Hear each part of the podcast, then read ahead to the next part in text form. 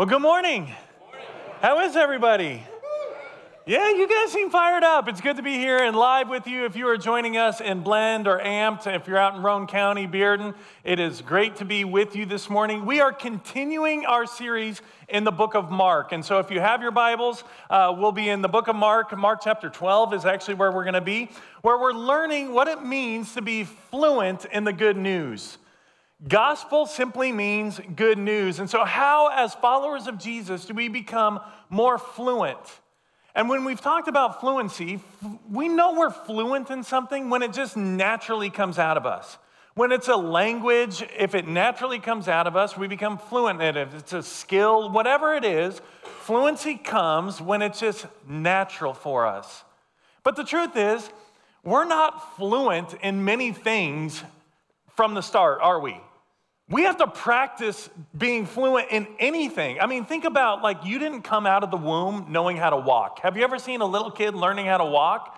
They fall all the time. And if they're anything like my son, he led with his head wherever he went. And so he would just, he had a big head and he would fall. And it like, he had to become, learn how to be fluent in walking. The same is true with the gospel. We have to learn how to be fluent with the good news. And there are things in the gospel that I wish were just more natural. I wish it was more natural of when God, as we're going to see today, gives us the great commandment love me and love other people. I wish that was natural for me. I wish it was normal for me just to be fluent and God, I just love you and, and it's natural for me. But the truth is, it's clunky. And a lot of times we have to begin by asking questions and, and cognitively processing how do I do this? That's what we're going to be looking at as we jump into the book of Mark. Just a reminder Jesus' message, when Jesus says, Repent, for the kingdom of God is at hand, that is his central message. What's the gospel message according to Jesus? Jesus' gospel message is, I have come and the kingdom of God is now here. The kingdom of God is now here, and I'm giving you access into the kingdom. Now, if we talk about the kingdom of God, even the word God, and we're, we're backing up just a little bit, even the word God kind of, we, we get pictures in our head. When I say the word God, we all kind of get pictures and thoughts in our head of what we think or imagine God to be. And so we talk about the kingdom of God. Well, it's God's kingdom. So we need to know about who God is in order to know what his kingdom's about. So when I say God, sometimes people get the image of God in their head that he's like that old man in the rocking chair on the front porch of heaven in the clouds, you know, and he's just sitting there rocking, just uninterested in what's happening in the world down below. He's like, yep, created it and it's doing its thing and that's good. And maybe that's an image of God that you might have in your head. Or maybe your image of God is like the opposite of that. Maybe your image of God is like the Zeus God, the angry God, who's just up in heaven, just like zeroed in, looking directly, and we always think most of ourselves. So he's looking directly at you, just waiting for you to mess up, and he just wants to get you in trouble. He can't wait for that. You see, the problem is, if we don't have an accurate view of who God is, we'll never have an accurate view of his kingdom. If we don't have an accurate view of who God is, we won't have an accurate view of his kingdom. And the truth is is that scripture tells us that God is love. God is love. And if that's not a fundamental understanding of who we see God to be, that God is absolutely lavishly loving his creation, then we as his kingdom followers will never know how to live in his kingdom. But when we begin to see that God is love, and as part of his kingdom, then the good news is, is that we will live out love. Why? Because if God is love, we're part of his kingdom, we as his followers will live out love in his kingdom. You see, our picture of God will directly impact how we live. Our picture and view of God will directly impact how we live. And if our view of God is not anchored in the truth of God's love for us, then we'll never know how to live out the good news of love. Our life in the kingdom of God is anchored in God's love. That is our anchor.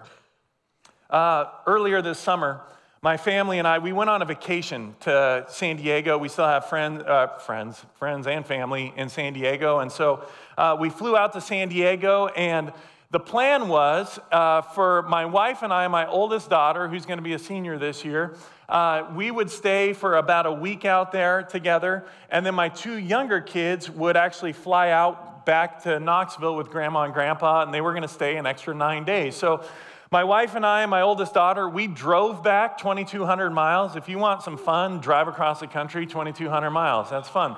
And uh, so we did that. We drove back. And a couple weeks ago, my two younger kids were still in San Diego. My oldest daughter, she was with some friends and she went to Dollywood, and it was a Friday, my day off. And so my wife looks at me and she goes, We have no kids and we have a day. What do you want to do? We grew up boating people. And so my parents always said that, David, you're going to own a boat before you ever own a car. That wasn't quite true, but when we moved to Knoxville, I owned a boat before I bought a house. Um, so we didn't have a place to live, but we were on the lake, so we had a good time. So my wife's like, let's take the boat out. And I said, yes, that is a fantastic idea. And so we went out, and can I tell you something? It was awesome. It was so great because you know what we did? Whatever we wanted. And so we went out, and so I was like, I want to surf. And so what did I? She pulls me surfing, I'm surfing, and I went as long as I wanted. I felt, and then I got tired, and I get in the boat. She's like, Well, I want to surf now. I'm like, Yes, let's go. So we surf. After that, you know what we did? We went into a little cove on the lake, and I took the anchor for the boat and I chucked it over, and we sat. And you know what we did for about two hours after that? Floated in the water. If you have stress in your life and you want stress to be relieved from your life, go float in a lake. It's incredible. Although there was one mistake we made, okay? We, we, put, we anchored in a cove that wasn't out on Tellico, that wasn't exactly like protected. And so big boats come by on the lake. And so these big boats would come by, and there all of a sudden, big boats put out big wakes.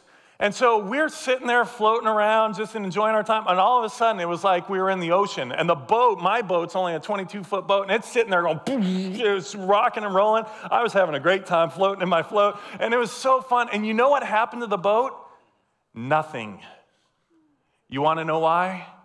Because it was anchored. It was anchored.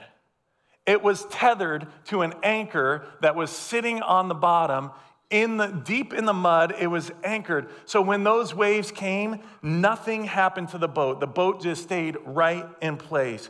You see god's love is what anchors us. It tethers us when the storms of life come.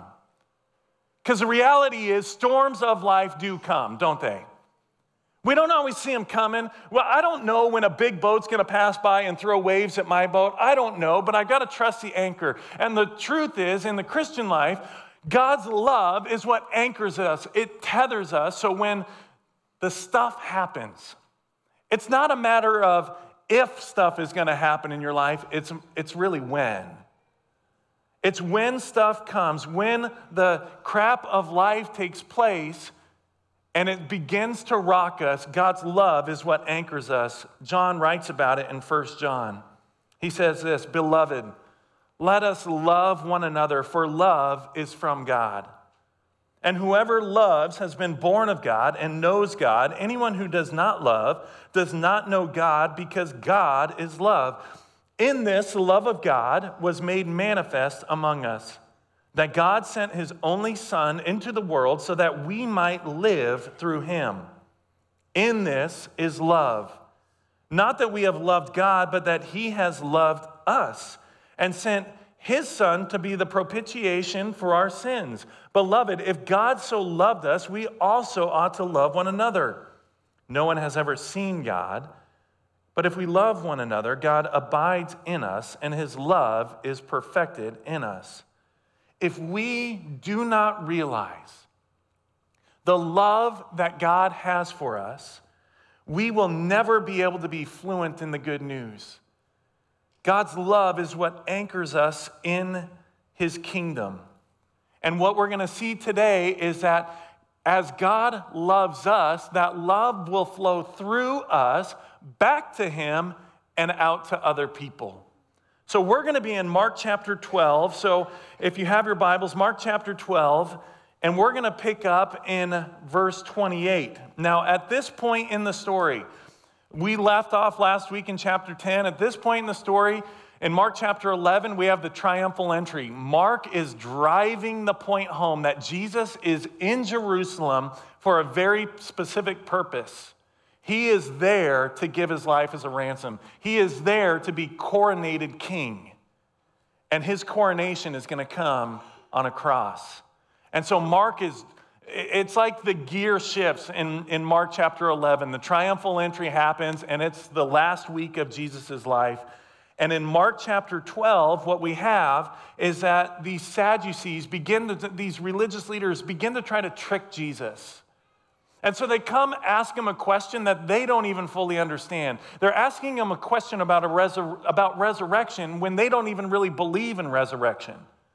And so they make up this story. This guy has seven wives and they die, die, die, die, die. It's terrible tragedy. And, and then they said, in the resurrection, whose wife will she be? And Jesus, you know what Jesus does? He, he understands that they're trying to trick him, and he, goes back and quotes Exodus chapter 3. He goes, Hey, remember the burning bush story? And they would have remembered. Do you remember when God, through the burning bush, said, I'm the God of Abraham, the God of Isaac, the God of Jacob? He goes, What he was saying is, I'm the God of the living, not the God of the dead. You don't even know what you're talking about. And so then in Mark chapter 12, verse 28, another scribe. And one of the scribes came up and heard them disputing with one another, and seeing that he answered them well, asked him, Which commandment is the most important of all?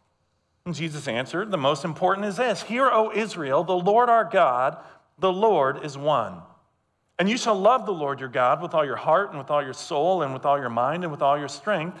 And the second is this you shall love your neighbor as yourself. There is no other commandment greater than these. And the scribe said to him, You are right, teacher. You have truly said that he is one, and there is no one besides him. And to love him with all the heart and with all the understanding and with all the strength, and to love one's neighbor as oneself is much more than all whole burnt offerings and sacrifices. And when Jesus saw that he answered wisely, he said to him, you are not far from the kingdom of God. And after that, no one dared to ask him any more questions. So we have this story, right? This scribe, it's almost like this scribe, this religious leader, is seeing Jesus engage with these other religious leaders. And it's like he's standing back watching, and he hears the response that Jesus gives, and he goes, All right, I'm gonna ask this guy a question.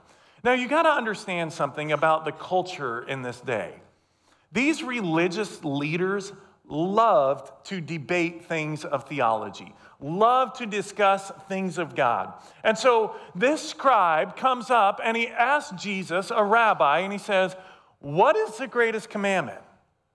That would not have been a shocking question.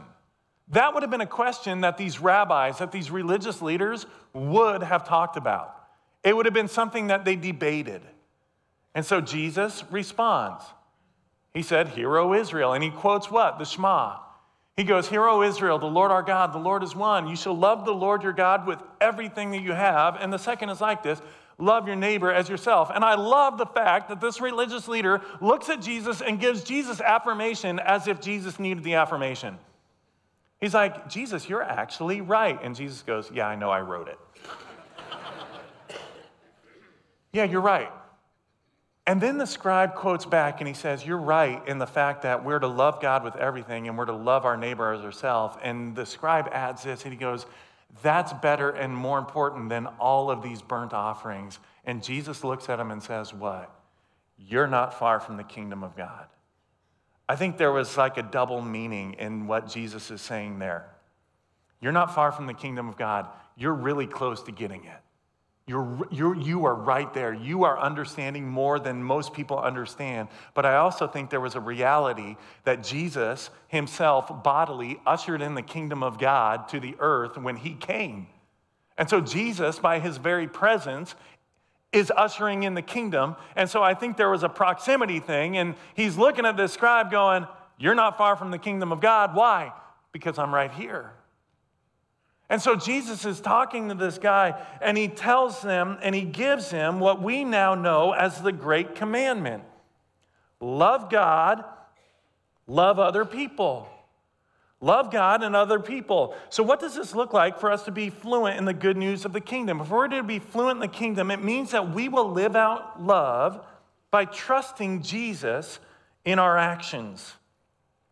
Jesus says, Hear, O Israel. He quotes the Shema. If you remember back, if you're new with us, uh, we did a series, gosh, I can't even remember, it was a while ago now, uh, on the Shema, where we, we looked at Hear, O Israel, the Lord our God.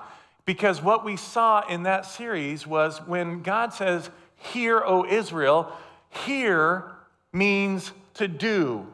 It means to actually do something. It's not just like hear it and go, oh, that's a good idea. Hear means to do. And so, what is Jesus doing here? He's tying action to love. What Jesus basically is saying, there was a DC Talk song many years ago. I used to listen to DC Talk. I got down with the DC Talk, and if anyone knows that, they know that reference. Um, DC Talk sang a song, Love is a Verb. And that's what Jesus is saying here. Love is a verb. And can I just tell you something? That flies directly in the face of what our world, the kingdom of this world, says love is. In our world, Love is an emotion. Love is an emotion. I love you. And it's an emotion. And Jesus goes, No, wait, no. Love is an action. Love is proven. I used to struggle with the phrase when I was in probably junior high, high school. I really struggled with the phrase, and, and hear me, this is going to sound unspiritual, I know. Um, I used to struggle with the phrase, I love God. Does anyone else, I mean, if we're honest with ourselves, does anyone else struggle with that phrase, I love God? Because the, the, the wrestle in my heart was, how do I love God when I can't even see Him? How do I love him? How do I dem- how do I show God that I love you? If, if, and I had this warm fuzzy feeling and about God and I used to equate love with emotion because I didn't really understand. And so if I had warm fuzzy feelings about God, then that means I must love him. But then when the feelings fade, it, it went, did, do I not love God anymore? But then as I began to study and, and look at the scriptures, it became more and more clear that if we love God, we prove our love to God by believing Him to the point of action, by being obedient to Him. There, there's a story at the end of Mark chapter 10. You'll read it this week in the Live It Out section. There was a guy, his name was Bartimaeus, but that just gets to be a mouthful, so we're going to call him Bart, okay? It was blind Bart. And blind Bart has been blind for a while. And Jesus is walking by blind Bart, and blind Bart knows that Jesus is there. And so blind Bart begins to cry out, Jesus, son of David, have mercy on me. And there's followers of Jesus that are kind of Jesus's entourage, and blind Bart's over on the side, and they're telling blind Bart, shut up. Hey, he's not here for you. Leave him alone. And the blind Bart, that doesn't stop him. Jesus, son of David, have mercy on me. Jesus stops.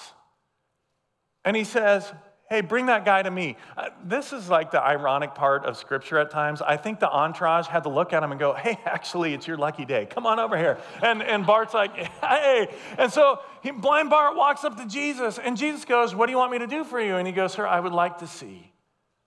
I would like to receive my sight. And Jesus says, What? Your faith has made you well. Faith means that you trust Jesus.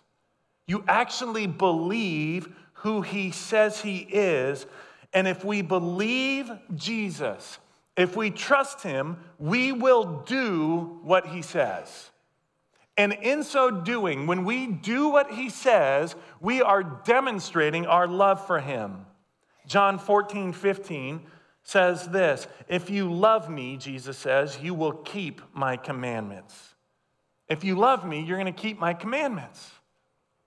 When I was a high school pastor many years ago, um, I would work with students, and, and oftentimes when this would happen, it would be the students that had grown up in church and they were at they were the youth group kids. You know what i'm talking about when i say the youth group kids? The kids that are at everything. You could throw a terrible event but they would still be there.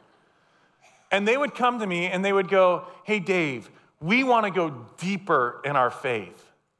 And i'm like that's awesome I'm like, what do you mean by deeper? Like, like, let's talk about that. What do you mean? What do you mean you want to go deeper? Oh, we, you want to know what it always turned out to be? Apologetics. Now, apologetics is a rationale of defending the faith. It's, it's learning what it means, the arguments to defend your faith, the basis for your faith. And is apologetics vitally important? Absolutely, 100%. We need to have the knowledge of God, His Word, in order, that's a foundation for faith. But I would look at these students, and they were, we want apologetics, and I would ask them a question. Okay, that's awesome. And yes, we can do some things with that. But here's my question Are you already doing the things that God has made clear? And they would be like, Well, what do you mean? I go, Are you being obedient to your parents? And they're like, Well, pretty much. Hey, are you loving your brother and sister? Are you doing the things, the very things that God has already commanded, the things that God has already made abundantly clear? Are you doing those things? Because I'm afraid what you want to do is gain a bunch of knowledge to win an argument void of love. And the problem is, if you win an argument void of love, you didn't win the person, you won an argument. And the goal is always people. And so, what they would do is they'd go and they're like, okay. And we would do things of that. But here's the thing if we are to be lovers of God, lovers of Jesus, it means that we will be obedient to the things that He tells us to do. And if we're to be obedient to the things that he tells us to do, then we need to be a word dependent people who are empowered by the Spirit. We have to know the word. Because I'm going to say something that it might be a little bit weird and sound weird. You don't need to pray about the things that God has already made clear. You don't need to pray about that. Hey, should I love my neighbor as myself? I really don't like my neighbor. Do I have to be, do I have to love him? You don't have to pray about that because the answer is going to be yes. You need to. Hey, I'm unhappy in my marriage. Should I leave my spouse because I'm just unhappy? They don't make me happy anymore. The emotions of love has gone away. Should I should I walk out? There's no infidelity, there's nothing. We're just we're just become great roommates. Should I walk out on them? I, no. No, we shouldn't. Why? Because the things that God has already made clear, he's going be obedient to those things. We have to be people of his word. So if we are to love God, it means that we'll actually do what he says. And if to actually do what he says, we actually need to know what he said. The second thing is this we, we live out love by loving others sacrificially. Jesus ties directly what we talked about last week. If you, if you don't remember what we talked about last week, I'd encourage you go watch it. We talked about serving others means what? Dying to yourself. In order to serve, it means you die. It means you die to yourself. And Jesus equates loving others to saying, hey, it's going to cost you something to love other people. And once again, this flies in the face of the kingdom of this world. The kingdom of this world says, look out after number one. Because if you don't look out after number one, nobody else will.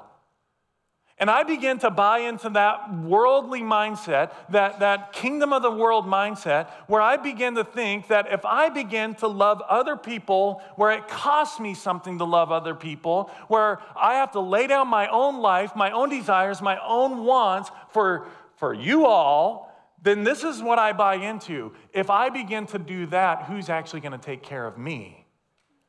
Because I begin to buy into a false notion that there's only so much love to go around. And if I give out love, then I'll just be empty and I won't have enough. And God's sitting there reminding me, going, that's a messed up view. It goes back to that very beginning. I have a messed up view of God. God's going, I am love.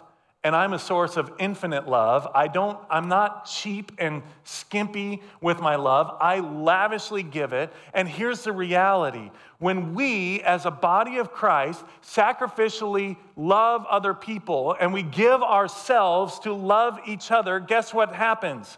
When I do that for you, and you do that for your neighbor, and your neighbor does that for another neighbor, and that neighbor does that for me, guess what happens? We live in a community where sacrificial love in the kingdom of God is normal, and everyone is met. Their needs are met. They are giving and receiving love. Sacrificial love in the kingdom of God is normal, but it's not natural. It's normal, but it's not natural. It starts clunky. It starts with maybe even asking a question, and we're going to ask this question at the end of service today God, how do I love them? How do I love my spouse better? Don't, I mean, don't you wish, if you're married, don't you just wish that it was more natural to love your spouse? Don't you wish that? Don't elbow your spouse. Don't be like, yeah, pay attention. Don't do that. But don't you wish it was more natural? Because I have to fight, everything is selfish inside of me. I want to do what's good and right for me. And God's going, love sacrificially for your wife, for your kids, for your family. And that's not natural for me. You see, what I'm grateful for is that the Bible does give us a little bit, a little bit more of a grasp, more handles on how do we love each other well. And Paul writes about it in 1 Corinthians chapter 13, verses 4 through 7. Now, I want to just stop right here. This, this passage that we're going to read is very familiar. You've heard it at 96% of the weddings you've been to. And so the problem is, is that we equate this passage to a wedding passage. Now, if you did this at your wedding, I did this at my wedding, okay? So it's not like, oh, you're a terrible person. But the problem is, we've equated this to a wedding passage. It's not a wedding passage. Is it applicable to marriage? Absolutely. But is it a wedding passage? No, it's a living life in the kingdom of God passage. And this is what it says Paul writes, Love is patient and kind. Love does not envy or boast. It is not arrogant or rude. It does not insist on its own way. It is not irritable or resentful. It does not rejoice at wrongdoing, but rejoices with the truth. Love bears all things, believes all things, hopes all things, and endures all things. Can, can, I just, can I just tell you something? I read that and sometimes I get really discouraged. You want to know why? I can't do that. I can't do that. Apart from the Spirit of God living in me, I can't do that. Because this is what I'll do. It would be easy for you to sit in this message and go, oh, I just got to try harder. Love is patient. All right, I'm going to be patient today. I'm going to put on patience. And then you pull out on Kingston Pike and somebody cuts you off, and guess what happens to your patience? It's gone. It's gone. And then we go, oh, I just messed up again. This is impossible apart from the Spirit of God working in you. It's impossible that, that God is working within you, developing the fruit of the Spirit, teaching you what it means to love. And so the goal isn't today to, for you to walk out and go, now I'm, now I'm patient and kind. I no longer envy. I'm free of all those. I've reached nirvana. No, that's not the goal. You want to know the goal? Is I want to participate with what the Spirit's doing in my heart, and I want to take the next step. God, I want to become just a little bit more patient today. God, I need you to be able to do that work in me. Can I? I'm going to I'm going to take a little bit of a left turn here for a minute. And I want to talk to, so I'm going to look at the camera, I'm going to look at you here. Um, if you're single in this room, can I talk to you for a minute? Because I think this passage actually tells us, and I'm not just talking like, hey, if you're like in high school, this goes if you're in high school, if you're younger than that, maybe you're an adult and you're single, and maybe you're in a relationship. It's a fascinating study to compare what Paul writes here with what the world teaches us about love. Because the problem is, the world's view of love is actually oftentimes looks like lust. And so when you compare that, and so when you look, and maybe you can look at the relationship that you're currently in, or maybe you'll be in one day, Paul writes, Love is patient. Life in the kingdom, love is actually patient. Can I tell you something? Lust is immediate. So if you have someone maybe you're in a dating relationship with, and they're sitting there going, If you love me, you'll let me go further. You'll let me go further sexually than maybe you want to go. Can I just tell you something that runs contrary to what God says in the scriptures? So if they bear the name of Christ and they're demanding something more of you, that's not love, that's lust. Why? Because love is actually patient. Love will wait. Lust wants something now. Love is kind. Lust is selfish. Love is patient, love is kind. It does not envy. If you want jealousy in your relationship, then let lust reign. But if you want love in your relationship, guess what? Love is not envious, it does not boast. Can I tell you something? I've been in boys' locker rooms. Lust boasts. So, friends, can I just tell you if, you, if you're in a relationship, if you're in a dating relationship and you begin to look and compare your relationship of going, oh, wait a sec, my significant other is demanding things from me and wanting to push things from me, that's not love, that's lust. Can I just tell you, get out. Get out. It's not worth your time. Why? Because God has something better. God has something better. Why? Because there's men and women out there who are following hard after Jesus, who want to love in this kind of way, a kingdom kind of love. So, can I just tell you, wait, get out of that relationship? Sorry, that's a side note. That's like left field, but it's one of those things that as I was reading this passage, I'm like, man, our world's got such a messed up view of love. And our young people are buying into it. No more. We love God by being obedient to Him. We love each other sacrificially. Finally, we live out love by our perseverance. We live out love by our perseverance. Paul writes in 1 Corinthians 13, verse 8, he says this love never ends. And what we're going to see in the Mark chapter 12 and Mark chapter 13, Jesus begins to discuss things of the end times, things of when he's going to return. And he starts talking. And then what he does, he's, he's going to show his disciples that love perseveres. And he gives them this admonition. In, in Mark chapter 13, starting in verse 32, he says this. He's talking about the end times, when's the coming of the Son of Man, all these things. And he says this, but concerning the day or the hour, no one knows, not even the angels in heaven, nor the Son, but only the Father. And then he says this be on guard, keep awake, for you do not know when the time will come. It is like a man going on a journey when he leaves home and puts his servants in charge, each with his work, and commands the doorkeeper to stay awake. Therefore, stay awake. For you do not know when the master of the house will come in the evening or at midnight or when the rooster crows or in the morning, lest he come suddenly and find you asleep. And what I say to you, I say to all stay awake. Did you get the theme of what he wants us to do in that passage? Stay awake. Stay awake. You know, what's fascinating. You get to Mark chapter 14 where Jesus is demonstrating that love perseveres. They go to the Garden of Gethsemane. He brings Peter, James, and John. He goes, Hey, stay awake, wait here, keep praying, keep on guard. And you know what they do? They fall asleep. they didn't pay attention. But can I say, I started thinking about that. I'm like, what is stay awake? Stay awake, stay awake. And Jesus is basically concerning, hey, don't get caught up in all the, all the hubbub of when is Jesus coming back and when are these stones, when are the end times coming. Uh, don't get caught up in all of that. Stay awake, be ready. What is he saying, stay awake to? The very thing I just commanded you stay awake to love. Stay awake to loving me, being obedient to me, and stay awake to loving each other. Because guess what? You can't love God if you don't love each other.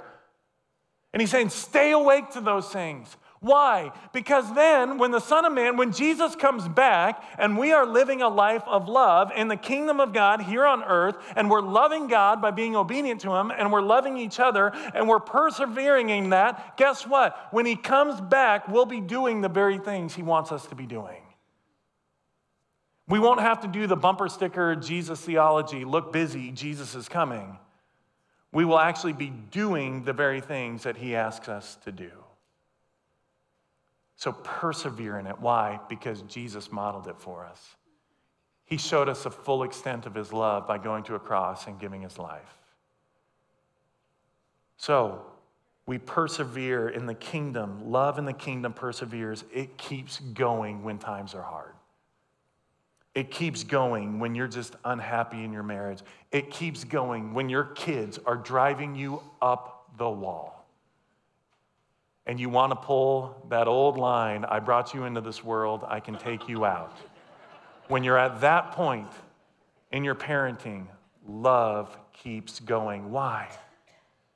Because it's in that moment that we have to rely on our anchor, Jesus Christ, who has sacrificially loved us.